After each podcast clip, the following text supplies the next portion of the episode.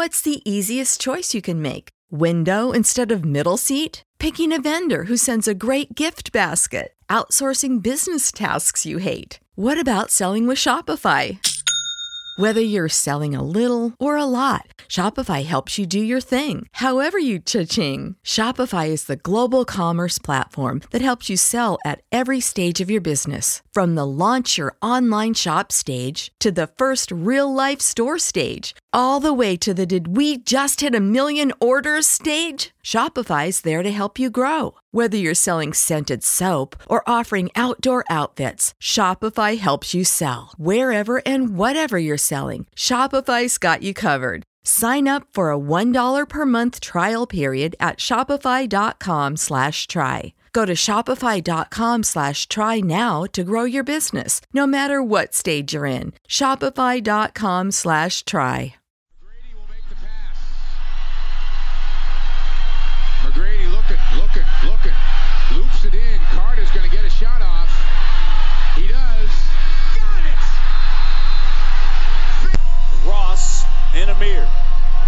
Jose.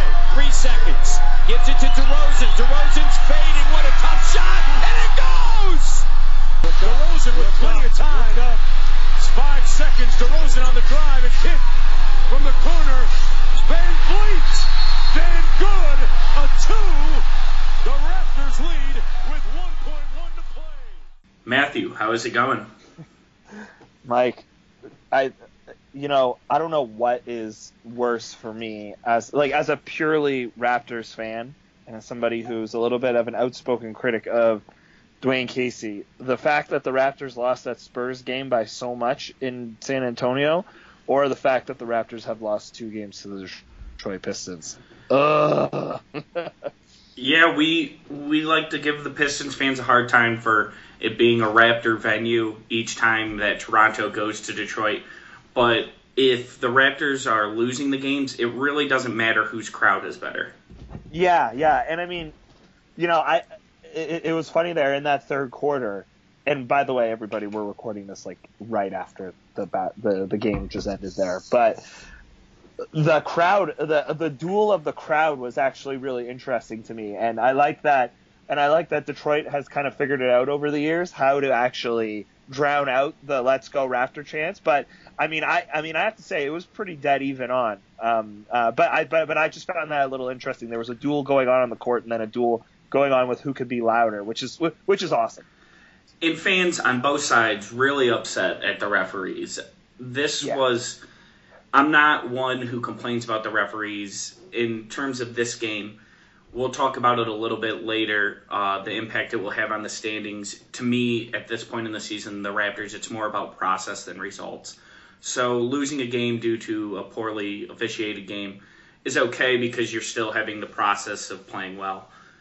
Yeah. For this game, the refs were bad. I there's no other way to spin it. They were bad on both sides. Each team kind of was frustrated with the officiating. We saw Zaza Pachulia get ejected from the game due to him arguing a call that was a pretty horrendous no call.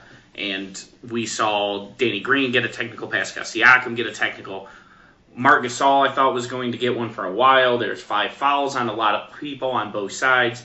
It was very closely officiated at times, very loosely officiated at others. I don't want to focus too much on it because, you know, that's not what's important for this team. They need to move on to other things such as beating the Detroit Pistons and playing them well enough that the officiating doesn't matter. But it was very bad tonight. It, oh yeah, it, it, I'm trying to think of like what the worst call was. I mean, you could also say that Pascal Siakam dunk miss was a bad call, but I mean the Zaza thing, I understand you can't like touch the ref like that, so he got the the double text.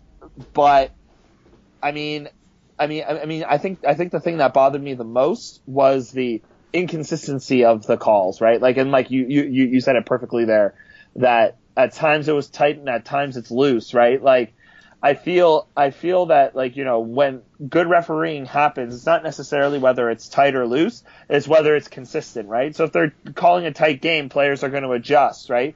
And players are going to adjust those calls. And it, you're right, it kind of started out tight. Um, Drummond got some early foul trouble as well.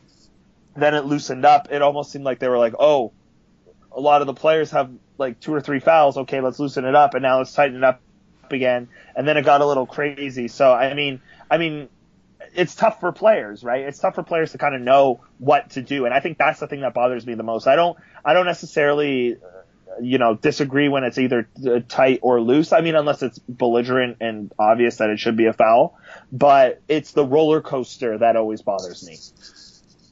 Exactly. It's it's the umpire that doesn't have a high zone or a low zone. He's calling the place the balls and strikes all over the place. For this game, the one thing I will mention is the Raptors seem really undone by coaching quite a bit.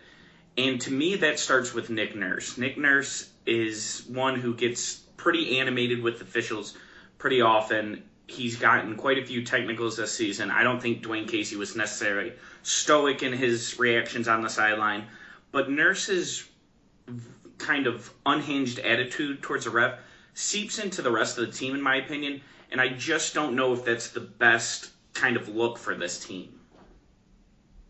Yeah, yeah, I agree. Especially when one of your two leaders, um, in Kyle Lowry, is also a notorious, uh, notorious complainer to the refs. Uh, I mean, I don't think I don't think there's a dead whistle where Lowry's not talking to a ref. You know, like, like, uh, like, like, like I was just kind of counting it a little bit during the game here because I was just by myself watching it. So, um, but yeah, like, yeah, I, I don't think so either. And especially in a tight playoff game, I do think it is a little bit better to be a little bit more composed and pick your spots, right? And I mean, Nick Nurse is a first time head coach and, you know, he's probably trying to, he's probably trying to earn the respect of the refs in some ways you know, you never know, right? Because I mean, really, they see these referees all the time, right? But at the same time, you know, picking your spots is much is is much better in my opinion than just constant belligerence because obviously, you know, refs are human and eventually they're just going to be like, look, your team is complaining in my face, you're complaining in my face. You know what? You guys need to calm down. Technical foul, right? And and, and and to be honest with you, that's what happens most of the time with a technical foul, right? It's it, it's it's, it's more of a warning to the team than anything else. Yeah, and you know, it's more than I don't worry as much about his impact on the officials is just when you're focused on the referees, you're not focused on other things that you need to be doing, and that's oh, okay, with the okay. coach. Yeah, with the coaching staff and the players as well. If you're complaining about each call, you're not working on your next defensive assignment, and it's something that just seeps into the rest of the team, and I don't think that's a process that you want to have started on a consistent basis with Nurse. Yeah, yeah. yeah. M- moving on past this game and kind of just the results of this, the Raptors are now three games back in the loss column to the Milwaukee Bucks. They have lost the tiebreaker after losing the series one to three. Is it time to give up on the one seed? You know what? Uh, I, I actually texted that to a friend um, right after the game was done in my opinion, in my opinion, I think that the second seed is pretty locked at this point, especially with the Raptors having the second easiest schedule in the NBA moving forward. Um, and I mean, really, how many big? I mean, again, we're going to preview it later, but how many big time games do they have left? I'm, I mean, I can only really think of the Houston Rockets and then that back to back with the with the OKC Thunder, right? So there's a lot of um, there's a lot of gimme games over the next over the next little while. So for me, I think I think the focus should be on health, on chemistry, on lineups, um, and getting getting that set in stone for the playoffs, right? Because you saw some of that. You've been seeing some of that over the last few games with a you know Ibaka was better tonight, but you know, not his efficient self that he's been all season. And, you know, Jeremy Lin had a really, really tough game. And, you know, you, you can really just chalk that up to being new and trying to establish yourself a little bit too much. But I think I think the second seed is pretty much is is pretty much locked in at this point. I mean, unless something disastrous happens. Um, but yeah, I would. I mean, I mean, I would be focused on that, like just laser focus on the playoffs and really working with the team to make to work through any lagging uh, injuries or you know anything like that. And then of course chemistry, playbook, all of those sorts of little things to be ready for the playoffs. So right now the Milwaukee Bucks are 48 and 15. With 63 games, that means they have 19 games left. The Raptors need to gain essentially five places in the loss column.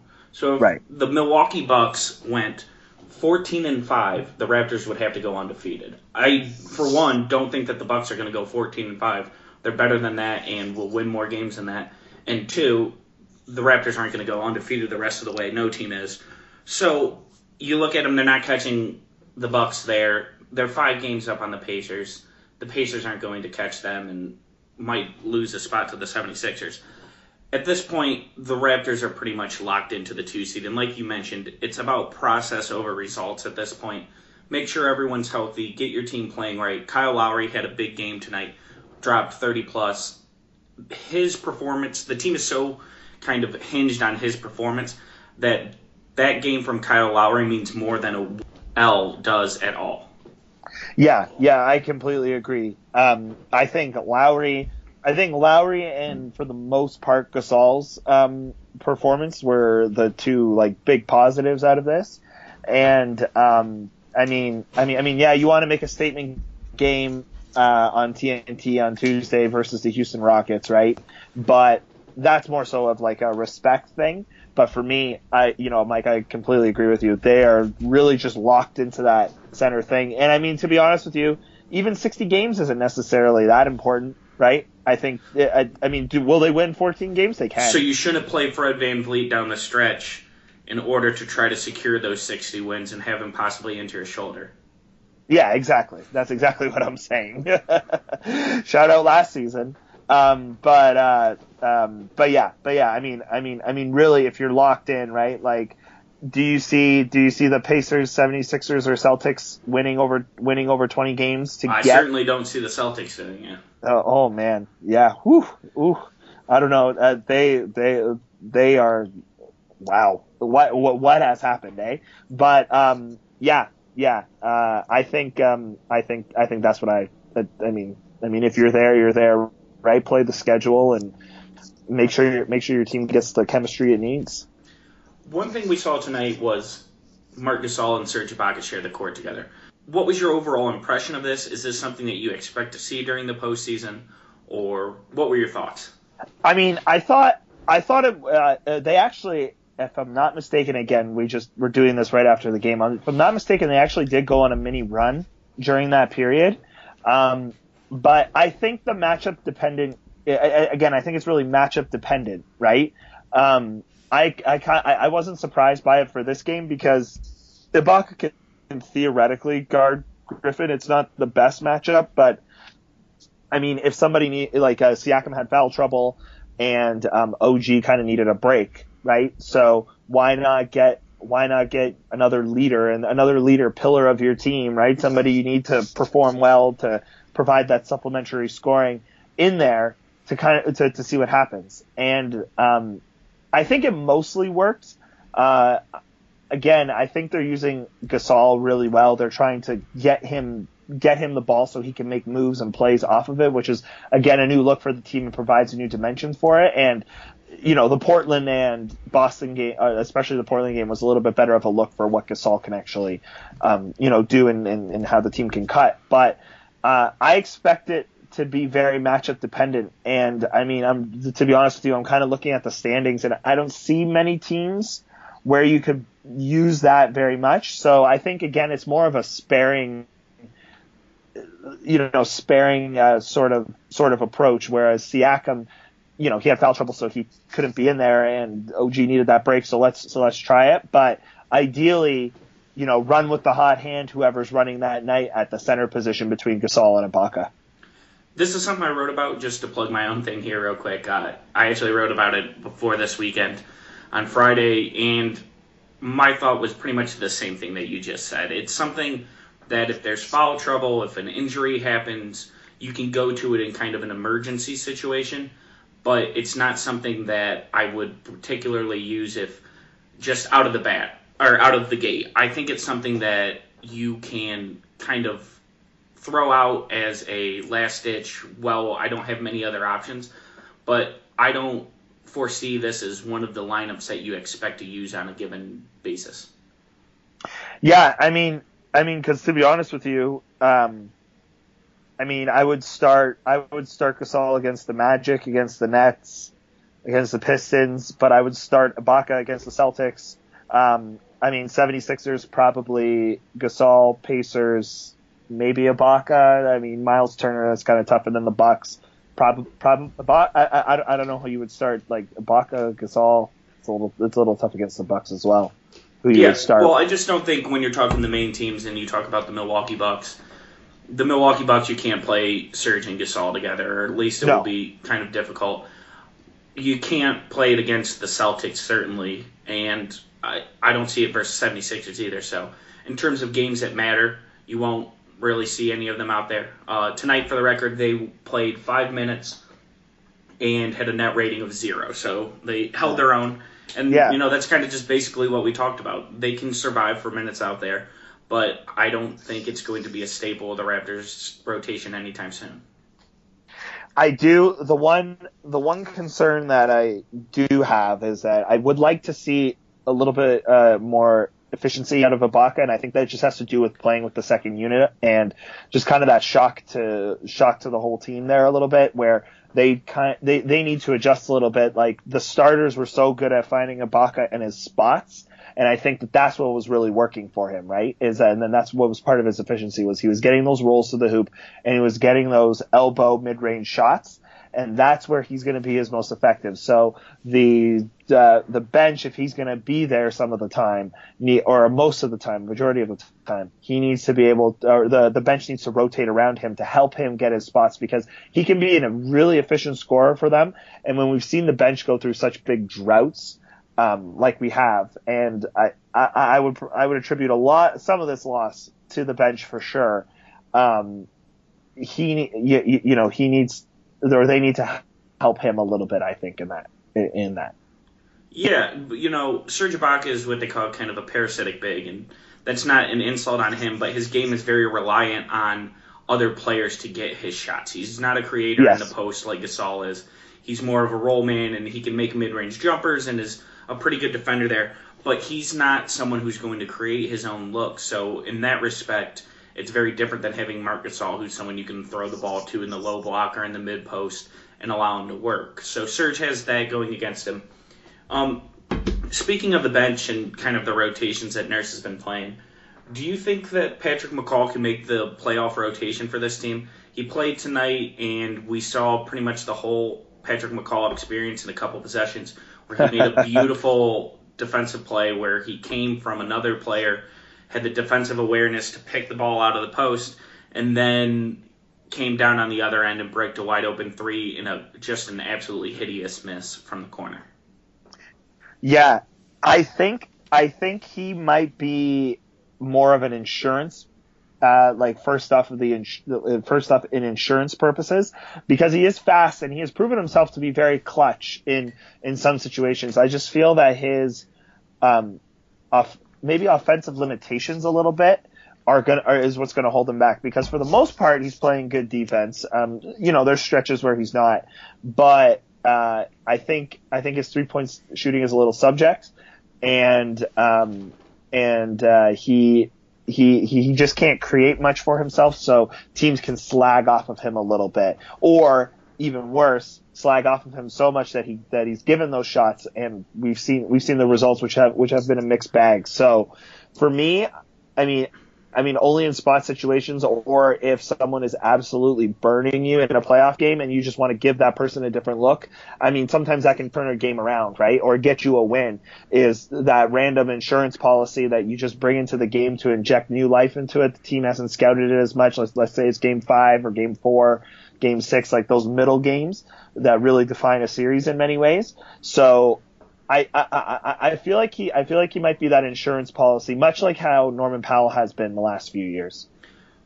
Exactly. He's and to be clear, I don't think Norman Powell will serve that role this season. No. But but you're right. He's someone he's attempting just about seven shots per 36 minutes, which is very, very low. It's the lowest on the team by quite a margin. It's three shots less than some of the other players. And he, when he's out on the floor, you're essentially playing four on five. And when you get into the playoffs and teams are able to game plan on a night to night basis, I just don't think that's a viable option. The Celtics are going to absolutely help off him, and same with the Bucks and 76ers. and it's just going to be too difficult to score, in my opinion, if you have one player who's essentially a complete zero out there.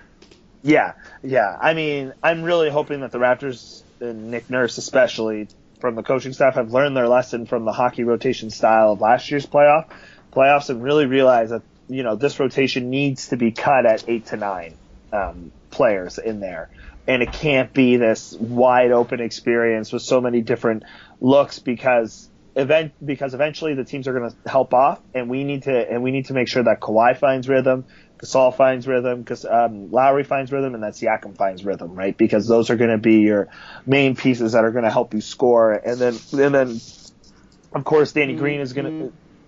Oh, sorry. Oh, I, I thought you were going. Uh, and that was your phone. yeah, sorry about that. Yeah, no, no, no, no. So yeah, so, so but um, you know, and that's and, and and I think and I hopefully hopefully this team has learned too, especially from a coaching tactical perspective, right?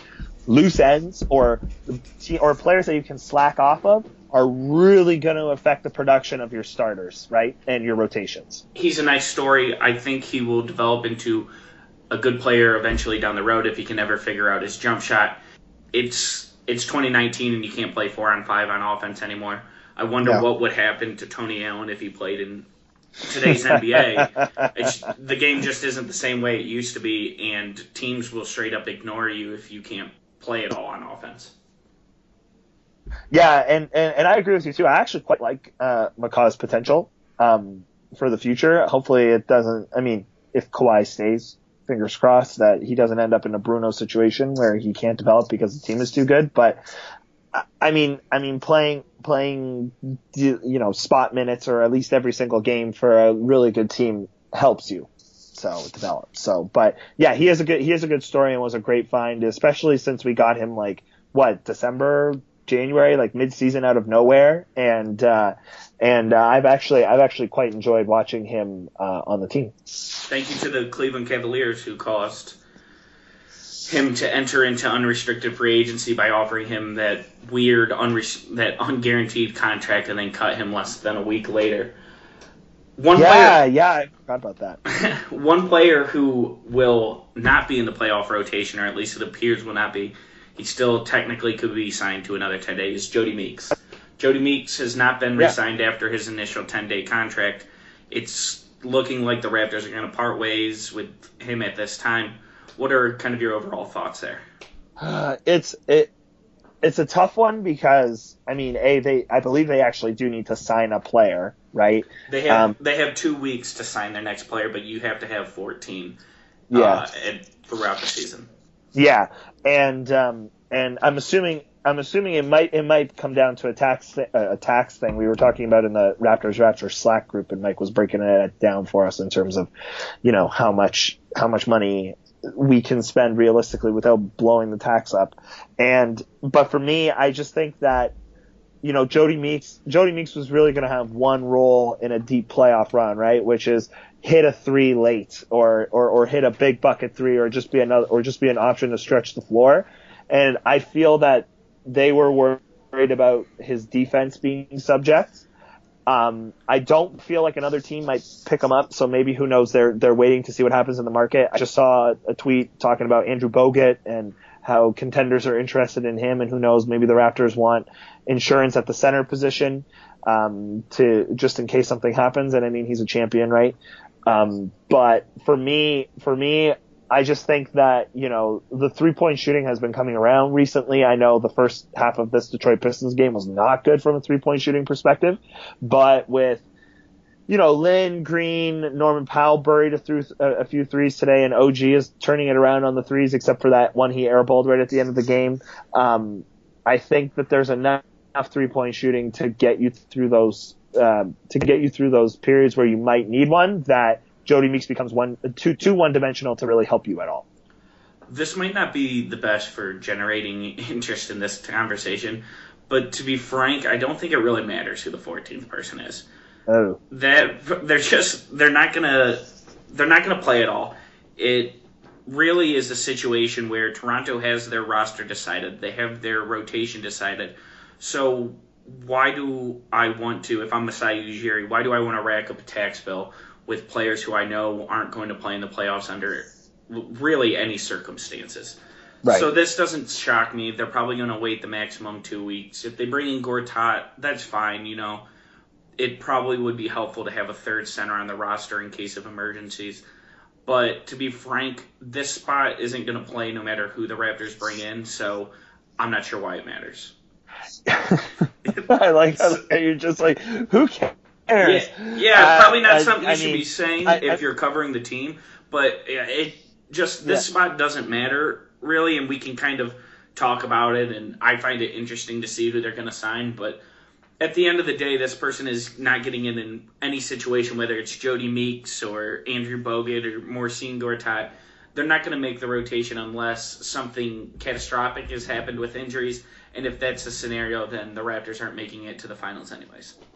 I actually, I actually completely forgot about those Gortat rumors. Um, I just think it's hilarious that you know Gortat was on a team in 2015 that swept the the Raptors and was like a huge part of that. And now he's like a buyout guy. It really shows you how how quickly the game is is evolving and changing, and how quickly those one dimensional, um, you know, big men are uh, are are get are playing themselves out of the league in many ways, which is which is interesting. But you know, I mean, I mean, I mean, I think all of the options that we're talking about are fine right? Um, but I, I mean, if I had a preference, a third, a third, a third big center probably would be your best result, and Gortat would probably be a good one to have just because he's been playing in the NBA this season at least and knows the players, knows their tendencies a little bit. It's played against the, you know, players that he's going to match up with against. Um, however, I would hate to see him play against someone like the Bucks and Brook Lopez, who has just transformed his game, uh, would probably like you know bury him alive.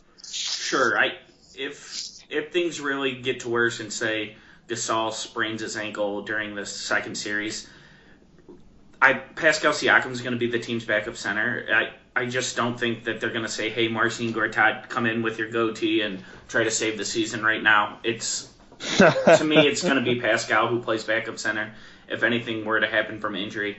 So you're right. It probably makes sense to add a center just due to only having two at the position right now, and you know Pascal's not a natural backup, but I I just don't see that person getting in really no matter what. And if it's Andrew Bogut, Andrew Bogut hasn't played in years. I really don't think that that's an option either. Yeah, yeah. I just think well, it's just funny because I um uh the I, I don't know if you saw that tweet there, but I guess in what in the Australian league he won Finals MVP and Defensive Player of the Year or something like that, and and and contenders are interested was basically it. I don't I, I don't know if we tweeted it out from the Raptors Rapture account or who tweeted that out, but yeah, but yeah, again, not going to help very much, right? We've talked about pretty much everything as far as standings and things like that. Matt, is there anything that changed about the Raptors in the past couple of games or so that you've noticed, or anything that's kind of jumped out to you? You know, it's interesting. I've been really thinking about the losses versus the wins, um, because the wins, like over the Celtics and over, um, I mean, even the Portland win, were very, um, uh, were, were, were very impressive, right? Whereas the losses have been slightly disappointing, especially that Orlando loss. And for me, I think that that's really come down to preparation, right? Like, I mean, like let's like like let's not lie. Teams are preparing for um, you know certain certain teams more than others, right? And the players are more amped up for more than others. So I think that's why a loss like uh, the one tonight maybe doesn't get me as like shook as it would in the past, and that's because I'm I feel like I trust the players and the coaching staff a little bit more to be more prepared, right? Like they were locked in, prepared. They knew exactly what they were doing. They knew they they they they had an extended game plan for that Boston for the for the Boston win, right? And even for the Portland win, even though that was a, a close game, and CJ McCollum, who's just just having a great few weeks, right? Is they they they, they ran into a, a hot player, and sometimes when you run into a hot player, it's going to be a close game no matter what, right? Which is why I'm really interested to actually see their next game against the Houston Rockets, right? Because that's a, again another big game, another nationally televised game. Um, you know, they seem to be getting up for those games, and Houston's playing well as well. So how are they? Are, like, are they going to be more like? Are they going to be more prepared, more locked in? Definitely, right? And I think that that's what is exciting me about playoff series is that when when when the team has the time to just game plan, scheme, and focus on on on, on one team, they've been very very very um, uh, impressive, right? And those have been their most impressive wins of the entire season. So I'm actually not too worried. Um, you know, we could we, we could talk about who would you rather play the the Pistons or the Orlando Magic, um, but uh, but but I'm finding it a little interesting that uh, you know you know the first round series are actually, uh, you know, a little bit more interesting because the Raptors have had a few losses against some of those teams. And what's also a little interesting I'm finding is that they are struggling a little, a little bit against large, um, ball dominant centers, right? In Jokic and in, uh, I mean, Drummond wasn't as a, Drummond wasn't as impactful today, but he has been in the other ones. Um, and gosh, who was the other one? Vucevic, yes, Vucevic. That was the other one I was. Uh, or, or sorry, who did I say? I said Jokic, didn't I? Yeah, but we're 0 2 against the Nuggets as well, so it works. Yeah, exactly. Yeah, yeah, yeah, yeah. But sorry, Vucevic was the other one. That's the one I was trying to say. So that's that. That's actually something uh, I've been finding very interesting. Is that is that they've been struggling against those sorts of teams. They don't come prepared to play every night, and as frustrating as that can be as a fan, and we all want our teams to be focused, and it's perhaps not realistic to expect an 82 game season to expect the team to be focused in on every night. And you saw the expansion Raptors beat the 72 win Bulls, and it's any given night in the NBA, it's a make or miss league. And when the Raptors are really dialed in, we see a different team than we do on games like tonight, especially when Kyle or Kawhi's not playing. Yeah, and and and it's actually I'm checking the schedule here because I'm actually interested because they play the. Uh, Pistons again on the uh, 17th, right? So, or sorry, on St. Patrick's Day. So the games before the game before that is against the Lakers, but it's like it, like they play the Lakers on the Thursday and then they don't play again until the Sunday, and then and then and then it's a back to back with the Knicks. So which game do you think they're they're going to be more prepared for? I feel like it might actually be the Pistons and that they're actually going to you know, beat them good. So, and especially if that's a back to back, Kawhi will probably play the top end of that back to back, not the not uh, not the back half. So I feel like the Raptors are really going to want to try to make a statement against the Pistons next uh, the Pistons next time. So I'm I'm going to be interested interested to see how that is, especially since it's back in Detroit as well. That's a great point. All right, Matt. Last thing here. It is Teach Mike Canada. I am going to inquire about the Canadian geography and essentially that all your country lives at 90% of the country lives at the border. Right. Why is that? Because it's cold, I'm guessing. Yeah. So it's it, you, you know it's interesting, right? The Canada Canada is a very you know it, like like you said bottom heavy half, right? Like most of our population actually lives right in that little bend in the Ontario um, in the Ontario like like map. So, which is of course closest to the United closest to the United States, right? And it really does have to do with the cold. Um, if you look at the temperatures in in Iqaluit and and Nunavut and the Northwest Ter- uh, uh, or sorry, Iqaluit is in Nunavut, Nunavut, Northwest Territories, and the Yukon, which are three provinces, right? Like they're virtually always frozen. And um, you know, it's interesting that um, uh, for example, some countries are claiming that we can't claim that some of that territory up top and none of it. I've, we've been talking about that, that like they're saying that those are just open, open uh, waterways. But that's really the reason why, right? You can't, you can't, you can't expect to be always living in the cold or why is anyone going to live there? You actually get paid um, uh, huge amounts of money to live in places like Iqaluit, and you can look on the map, Mike, where Iqaluit is, but it's essentially in the middle of nowhere, but it's the capital of one of our territories called Nunavut. And it is, yeah. It, it, Who it, came up with these names? Is what I want to know.